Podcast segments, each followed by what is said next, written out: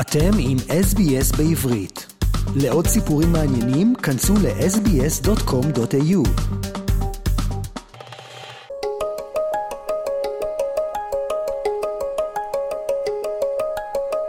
לפי צוות חוקרים מאוסטרליה, ייתכן שהטמפרטורות העולמיות כבר עלו במעלה וחצי מאז שהמהפכה התעשייתית החלה.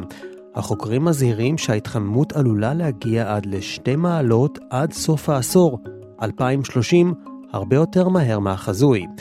הממצאים של החוקרים מגיעים ממקור יוצא דופן, ספוגי ים נדירים, בעלי תוחלת חיים של מאות שנים. המטרה כבר מזמן ברורה, להגביל את ההתחממות הגלובלית למעלה וחצי או להסתכן באסון אקלים. אבל ייתכן שהסף הזה כבר נפרץ, וזאת על פי מחקר חדש של צוות מדענים אוסטרלים. המפתח לממצאים שלהם מגיע דווקא מהמעמקים, והוא סוג של ספוג ים שנמצא בים הקריבי. סוג המין הזה, שאורך החיים שלו הוא כ-300 עד 400 שנים, משנה את ההרכב הכימי של השלד שלו עם שינוי הטמפרטורה. החוקר הראשי, פרופסור מלקום מקקולוך, אומר שהספוגים האלו פועלים כמדחום מושלם של האוקיינוס. Because they live for so long, they grow in layers continually through time. We actually then have a continual record of those changes um, back through time, and they, in this case, we've gone back to the 1700s. פרופסור מקקולוך, חוקר אלמוגים באוניברסיטת מערב אוסטרליה, אומר שהמחקר הזה כבר מתקיים כמעט במשך עשור. הוא והצוות שלו השתמשו בדגימות מהספוגים שנאספו מול חופי פורטו ריקו, בכדי לחקור שינויים בטמפרטורות האוקיינוסים במהלך 300 השנים האחרונות. That uh, temperature we think was passed in 210 to around 210, 212 on our record. Right now, um, in our, you know, we think it's 1.7 to 1.8. So we're at least 0.2 to 0.3 degrees above the 1.5 kind of limit, if you like, uh, that's, or the target that's been, that everyone knows about, you know.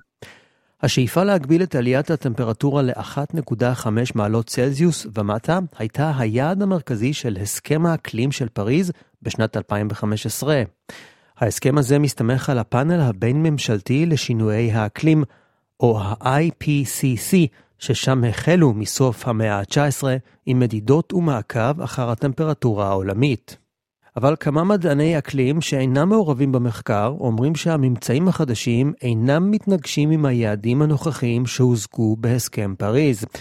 פרופסור מרק האודן הוא מנהל המכון לפתרונות אקלים, אנרגיה ואסונות של האוניברסיטה הלאומית של אוסטרליה.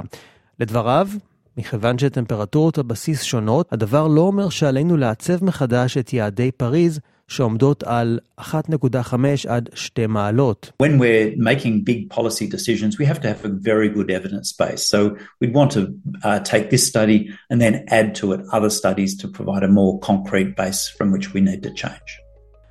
מלטה מיינזהאוזן מאוניברסיטת מלבורן הוא המחבר הראשי של הדוח האחרון של ה-IPCC, והוא אומר ש-C פיליו חדש מול חופי פורטו ריקו הוא תוספת חשובה למספר העדויות הגדולות של ההתחממות הגלובלית, אבל זה בדיוק זה, מחקר אחד מבין מאות. מומחים אחרים טוענים שהמחקר נותן מושג ברור יותר מתי החלה למעשה ההתחממות הגלובלית הנגרמת על ידי בני האדם. דוקטור ג'ורג'י פולסטר היא עמיתה במועצת המחקר האוסטרלית למדעי האקלים באוניברסיטה הלאומית של אוסטרליה. Previously, it was thought that we sort of started seeing this, this global warming pattern emerge from around the early 1900s, but this suggests that it was several decades before that. אבל כולם בסופו של דבר יכולים להסכים על דבר אחד, הצורך להאיץ את הפעולות שימנעו פליטות של גזים שונים שמחממים את כדור הארץ.